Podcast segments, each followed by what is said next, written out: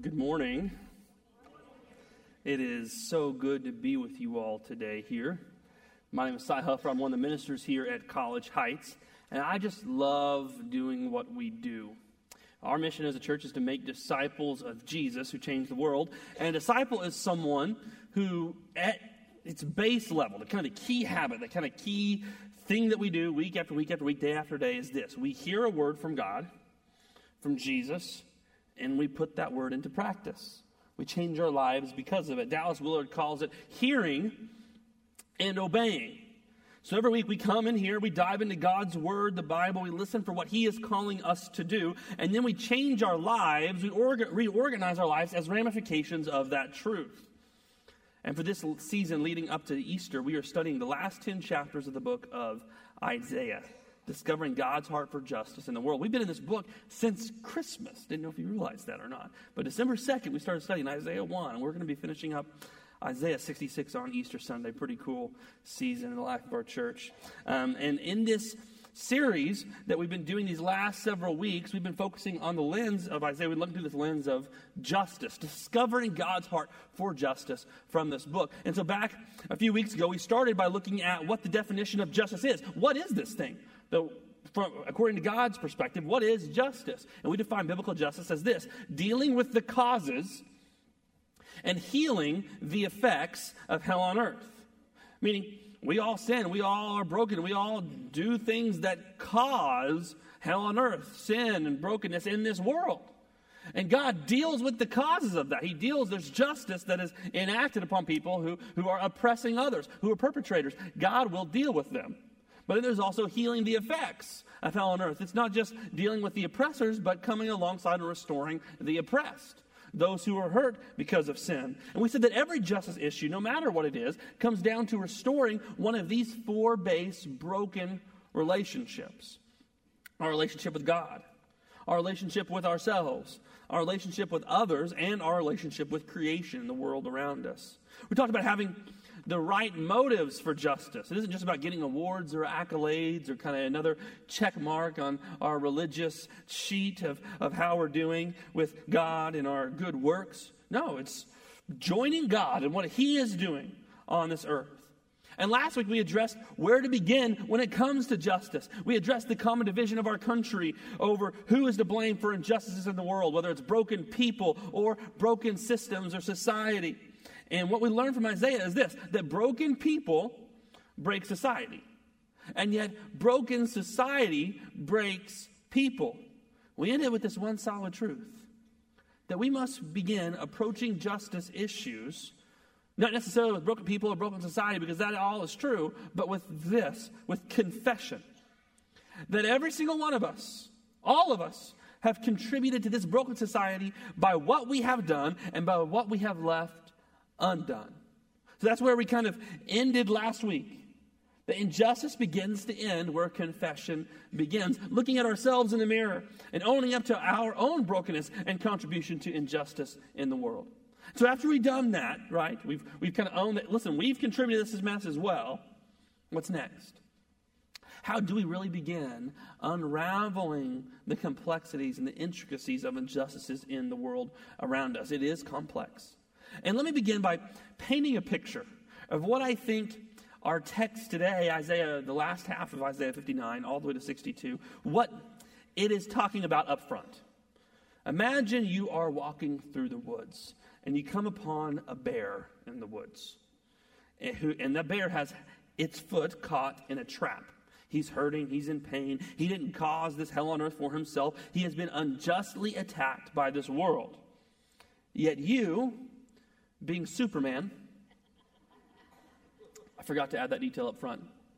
You're Superman, the chosen one, who's faster than a speeding bullet, who is more powerful than a locomotive, who can leap tall buildings in a single bound, and who can unhinge the trap around the bear's foot. The Man of Steel, Superman. That's who you are.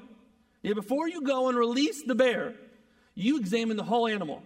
Because you know that every justice issue comes down to what? Broken relationships. And so you use your x-ray vision. You can see the bear's broken relationship with you. He doesn't trust you because it's people like you that trapped him in his bear trap, right? You can see his broken relationship with self. He's afraid that he might die, that this trap is going to be his end and there's no way to escape. You can see his broken relationship with God, right? There's this separation. There's this like cancer-like system in his heart that he doesn't know anything about.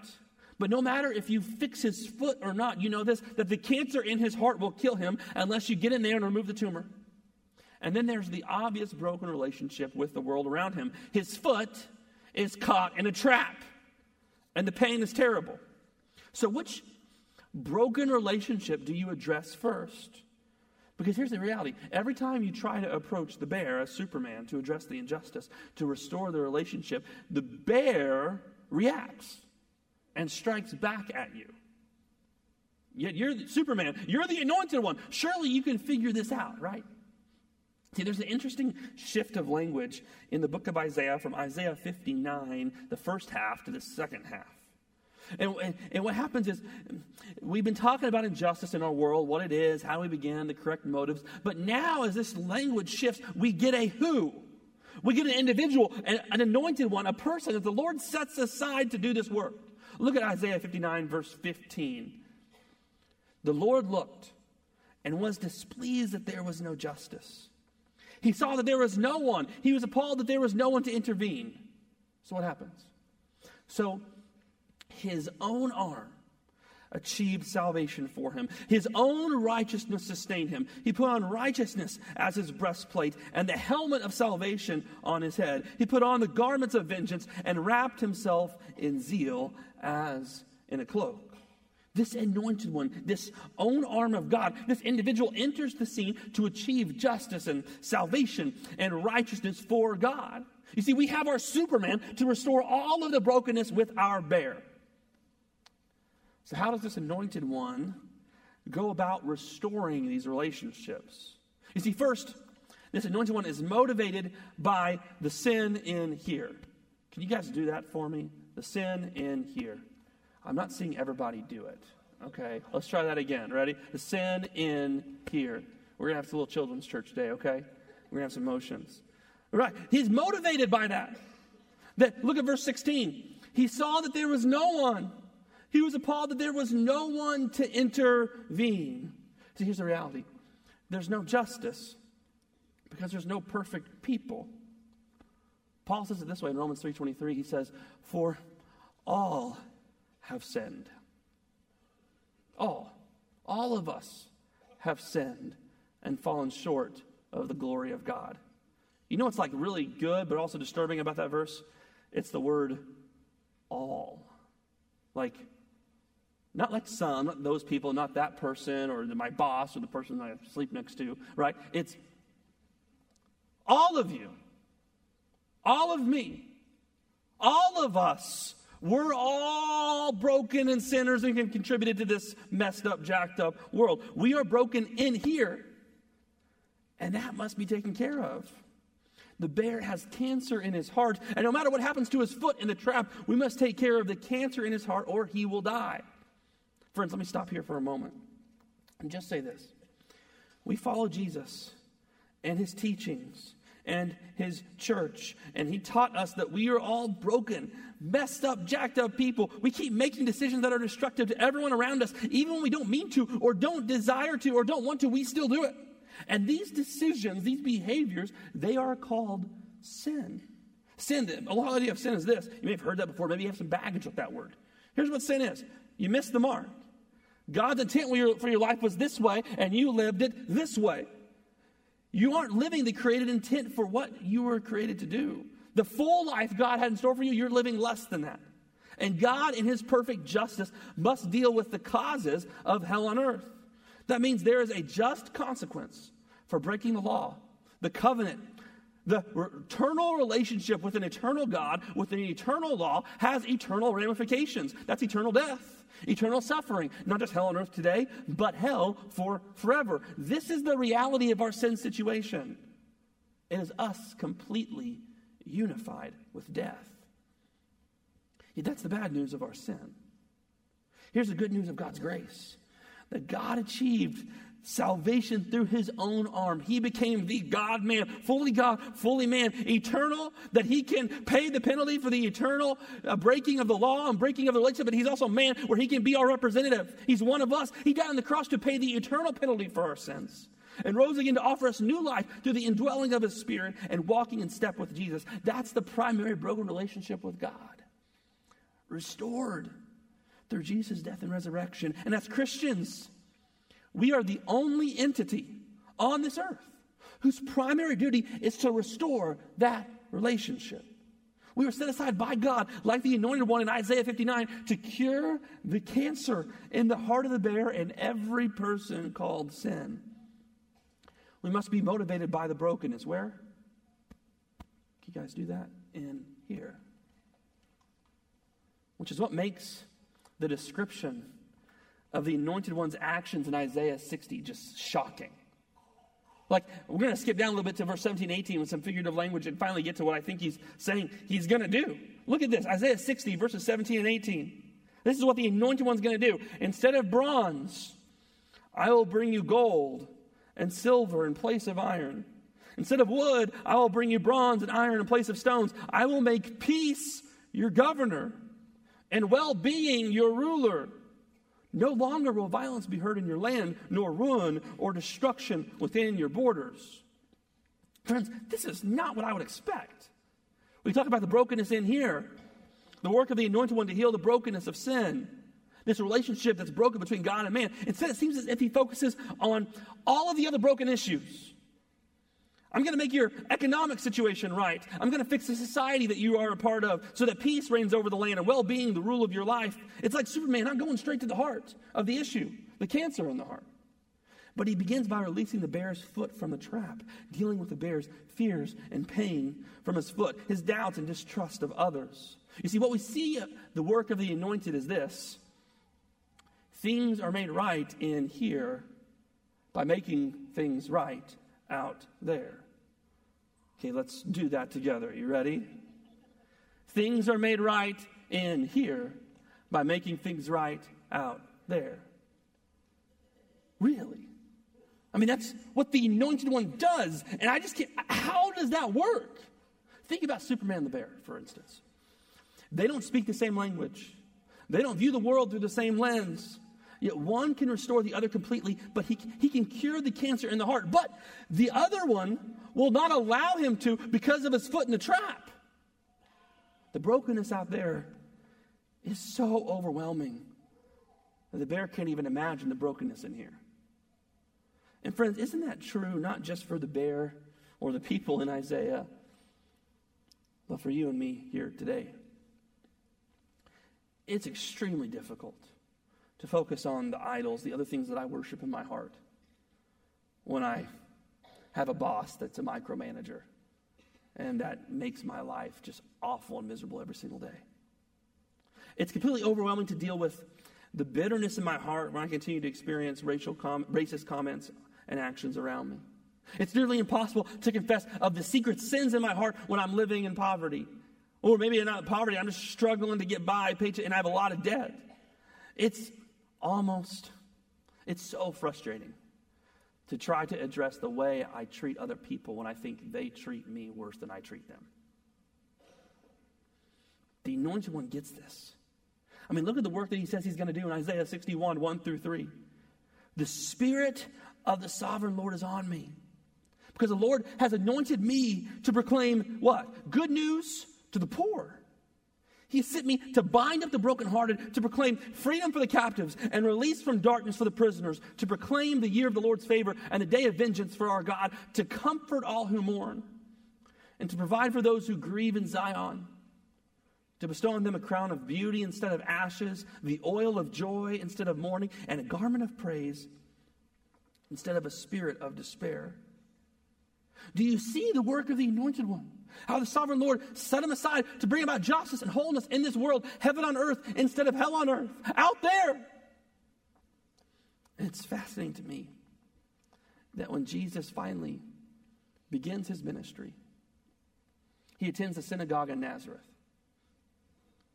And the very first thing he does, he takes the scroll and they have him teach it. And he opens up the scroll to this text, Isaiah 61, 1 through 3. And he gets up and he gives his inaugural address. This is my kingdom. This is what my ministry is going to be about. This is the focus of everything I'm going to do. Let me set the stage right up front. This is why I came. Here it is. And he reads this text.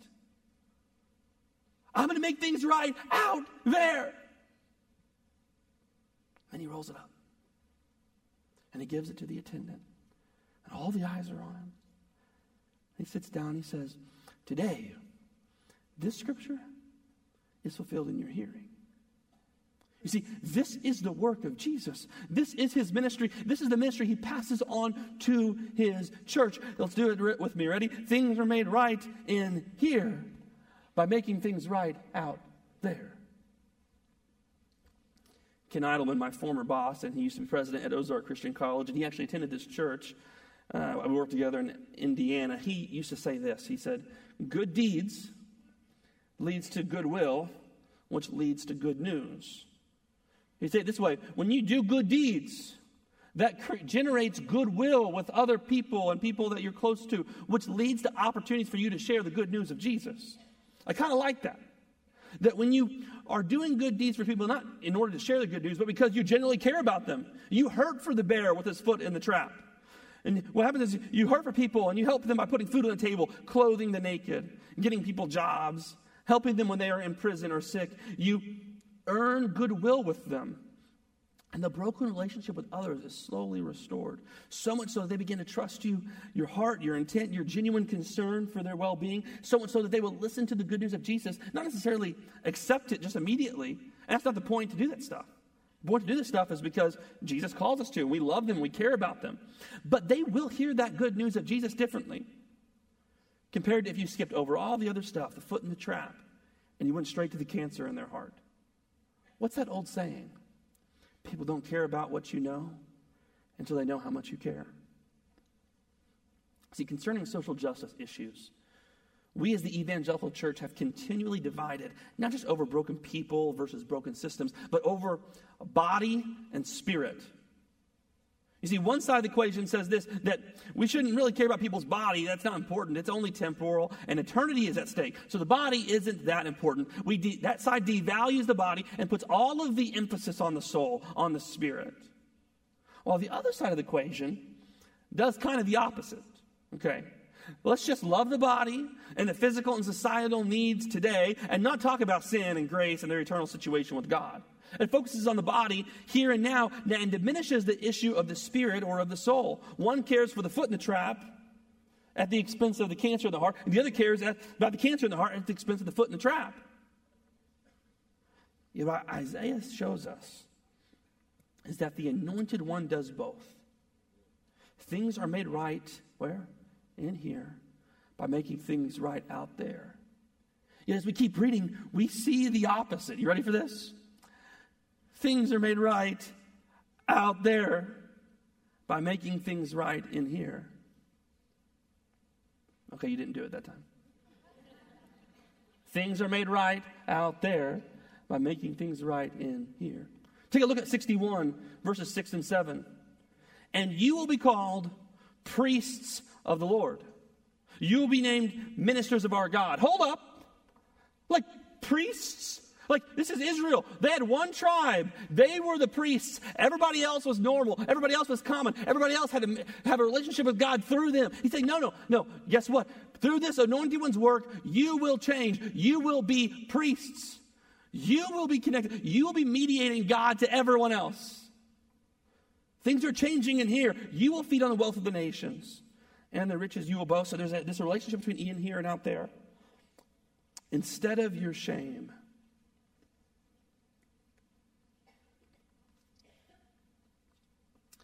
I think there's been a big shift in our culture over the last 10 to 20 years or so. We're used to, I think, our predominant issue with sin was that we felt guilty about our sin. And that we need to be made right. We need to be declared innocent. But there's been a shift.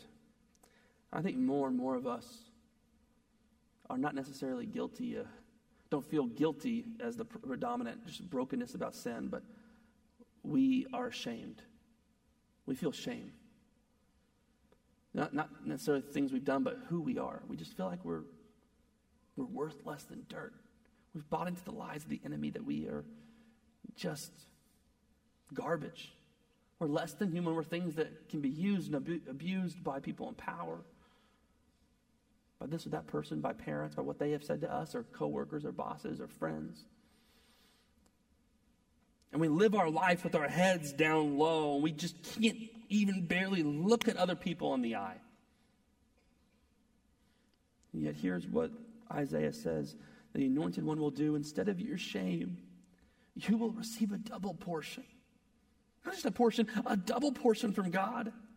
Instead of disgrace, you will rejoice in your inheritance as one of his children, loved by him. And so you will inherit a double portion in your land, and everlasting joy will be yours.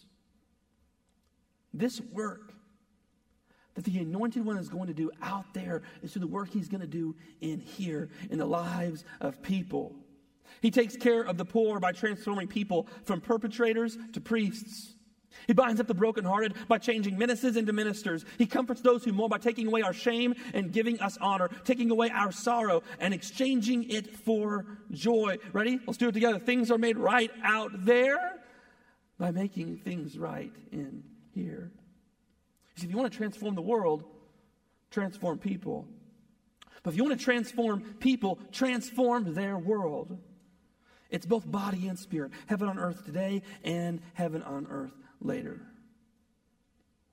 A couple of years ago, I was out of town for work and was able to connect with one of my friends that I grew up with back in Muskogee. We were so close. We ran around the neighborhood together and rode bikes together. If you saw one of us, you saw the other one. We hadn't seen each other in a really long time, so it was great. We got to get dinner together and spend an evening together. Yet it was also disturbing. He had lost his faith years before, had given up hope in God and transformation of people and the current society and the government and that we're a part of. And in an effort to make things right out there, he was living among the poor and the oppressed in a big metropolitan area, trying to make things right. And because he had no faith, he had over time become an anarchist. I hate rich people, he said. You got to kill them, steal from them, trick them, get money from them, and give it to the poor. Modern day Robin Hood. I was shocked that I was hearing these words come from this vessel that used to be my friend that I grew up with. I remember telling him, I believe you transform people's hearts. They become generous, and they want to give of their resources to help those in need. No, he said. That takes too long. For him, things are made right out there only through activity out there. Law, force, trickery, crime, anarchy. That's how we right all the wrongs of society. We overthrow it. And friends, when you take faith out of the picture, all you have left is government, is legislation, is politics, is war, is crime, is force. Out there has to take care of what is wrong out there only through the use of things out there. But this is not the gospel of Isaiah, of the anointed one we see here in the scriptures. Things are made right, ready? Out there by making things right in here. Hearts are transformed so that people give of their resources to provide a bed for the homeless. They give of their time to feed the hungry, to clothe the naked, to visit those in prison. They walk alongside those who are hurting, wanting to get out of poverty, who are hit with an unwanted pregnancy, who are faced with an STI or human trafficking. You see, here's the reality of injustice in our world. Let me finish our little hand motion adventure here today. Ready for this? This is the truth I want to get and just really, really have just, this is the sermon in a sentence. Things are made right out there and in here to the one up there. Let's say that again. Things are made right out there and in here through the anointed one up there. You see, there's this intimate connection. The kingdom of God comes when the hearts and lives of people submit to his reign and rule. It's when individuals say, no, God's reign and rule over my life, over my heart, over how I do things. is ultimate beyond everything else. And when individuals do that with their hearts and their lives, guess what? Their world changes. The people who live life around them, their worlds change. And slowly but surely, God transforms this whole society from the inside out. And then when you live in Christian community and maybe your heart is hard to God's work and you live and other people begin showing you grace and forgiveness and love and compassion, your cold heart begins to be thawed by the community of God around you. And so you change the world around people and it has an impact on what's going on in here. Things are made right out there and in here through the anointed one up there. That's how Isaiah concludes chapter 61. Verses 10 and 11, he says this, I delight greatly in the Lord. This is the anointed one talking. My soul rejoices in my God, for he has clothed me with garments of salvation and arrayed me in a robe of his righteousness. As a bridegroom adorns his head like a priest, and as a bride adorns herself with her jewels. For as the soil makes the sprout come up, and a garden causes seeds to grow, so the sovereign Lord, he will make righteousness and praise, beginning from the inside out, to go and basically soak the entire globe. This will make these plants, this garden, these sprouts spring up before all nations. He makes things right out there and in here, through the one up there, for everyone everywhere. It's restoring both the foot in the trap and the cancer in the heart. Both the body and the spirit, both the hell on earth now and the hell on earth later. And one of our community partners that does this so well is an organization called Watered Gardens. Take a look at this video. My name's James Whitford. I'm the co-founder and executive director of Watered Gardens Gospel Rescue Mission in Joplin, Missouri. My wife and I co-founded this ministry 18 years ago. From the very beginning, the question has been, what is Watered Gardens and where did you get that name? Well, it comes out of the Bible.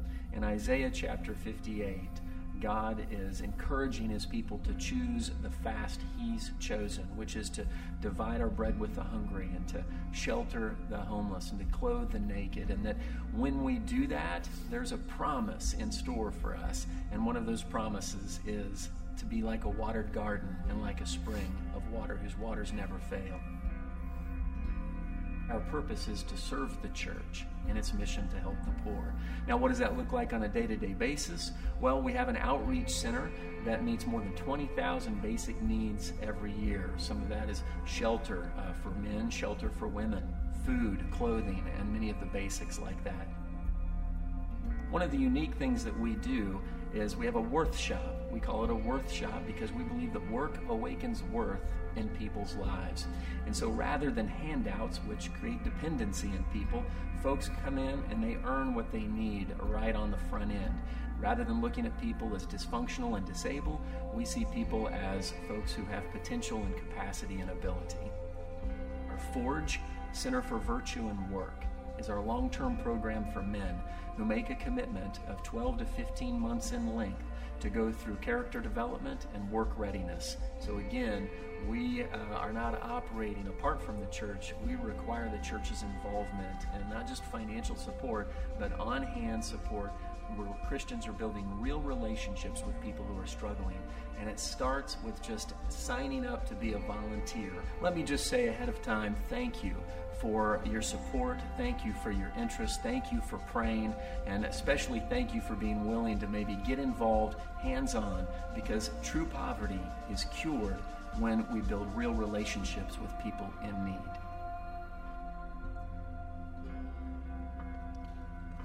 Yeah.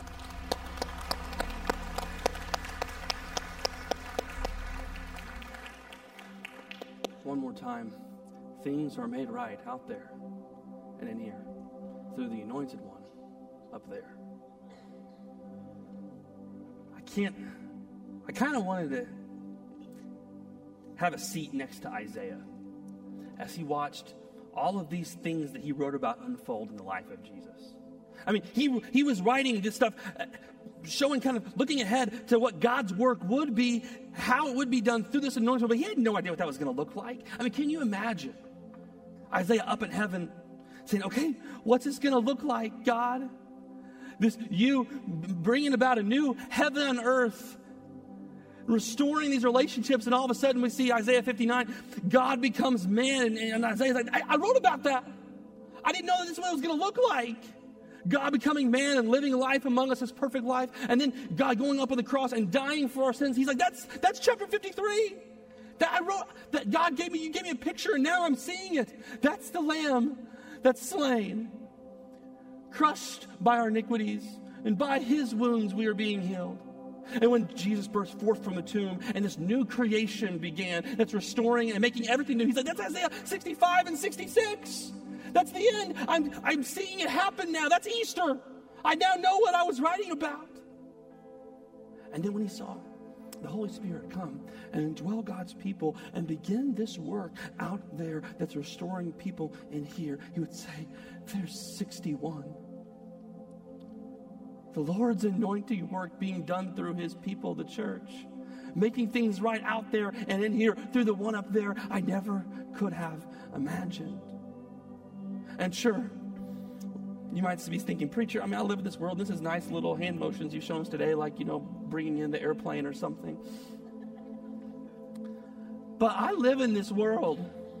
I see the brokenness around me. I see the shadows that are deep within my own spirit. This is not, things are not completely new. And I would say that's actually part of the message of the kingdom of God, is that right now, we're getting glimpses of heaven on earth, that we're having these relationships be made, restored, and be made whole, but not wholly yet, not completely yet. They will be in that day we rise with Jesus and we're united with life and with him and with his creation, his purpose for forever and ever. But right now, we're living in the in-between, that already but not yet, where we get a little piece, a little glimpse of what life without shame is like, life without guilt, life with whole relationships and peace and harmony with our creation. But until that day, we still live in this kind of tension between now and not yet. But one day, God will. When Jesus cried on the cross, it is finished. Guess what? One day, it will totally and completely be done. And the good news of Isaiah 62 is this: God gives us a new name. He gives us a new identity, a new value, new worth through the death and resurrection of Jesus. He paid it all for you. Maybe you haven't received Jesus as your Lord and Savior. Maybe you don't know what it's like to be made right in here and out there through the one up there. I invite you to come during this song. I'll be over here underneath this lightning bolt or up front after service. I'd love to talk to you about what that looks like. If you have, know that this is what Jesus says. This is what Isaiah says to you about what the anointed one is accomplishing in your life. Stand up and let me read this over you today. Go ahead. The Lord made this proclamation to the ends of the earth. Say to daughter Zion, my people, see, your Savior comes. See, his reward is with him, and his recompense accompanies him. You will be called the holy people, the redeemed of the Lord, and you will be called sought after, the city no longer deserted. That's who you are. It's because of what he has done, which means he is worthy of all glory and honor and praise. So why don't you give that to him today?